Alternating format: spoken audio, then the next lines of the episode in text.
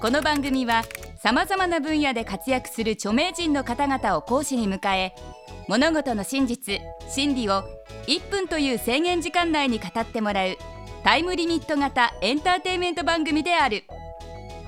講義スタートから1分が経過するとたとえ話の途中でも強制的に講義は終了となってしまう。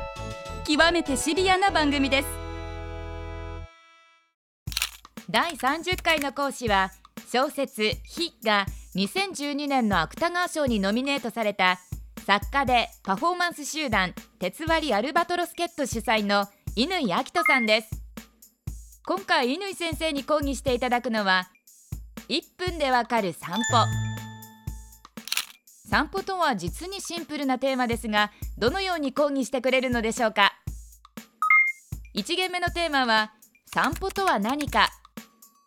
ただ歩くのが散歩と思われがちですが実際は何か違うのでしょうか？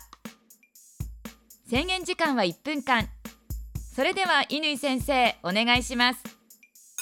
まあ、散歩とはとにかくあんまりこう無駄あの大したことがなくて無駄無駄なことですよね。自分でやってても。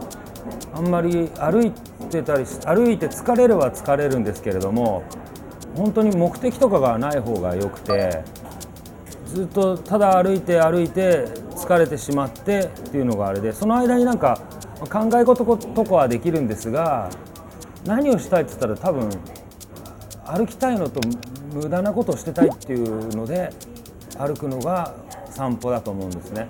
だからなんか本当に目的なくブラブラ。ちょっと僕の場合でもハードな散歩になるかもしれないんですがあのとにかく歩くっていうだけですね。もうまずどこにどうするじゃなくて歩くっていうことが目的で散歩になります。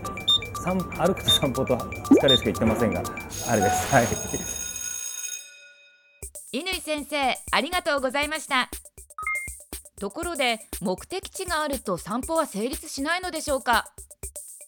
すごい目的はあんまりない方がいいですよ。どっかからど場所に行く予定があるので行くんですけどなんかこう心にゆとりを持つために歩くとかあのそういうのではないですね。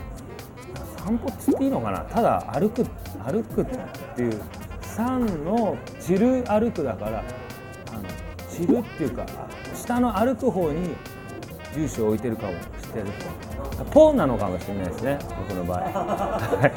ポーだけなのかもはい。ハードな散歩とはどれくらい歩くのでしょうか？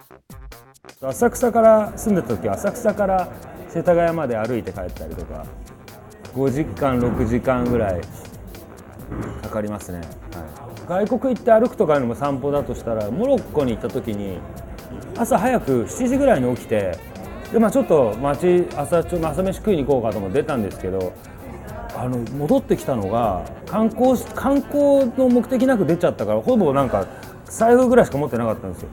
それで戻ってきたのがもう、えっと、1時とか2時だったんだけどか、まあ、まだ早いじゃないですか。今から観光が始まるんだけど俺ヘトヘトになってて考えたらあれだから本当7時間ぐらいは歩き回ってたんですね。それでまた道広いから渡るのとか大変であれは本当その後観光できなかったですねただただ疲れた人になっちゃっただけで。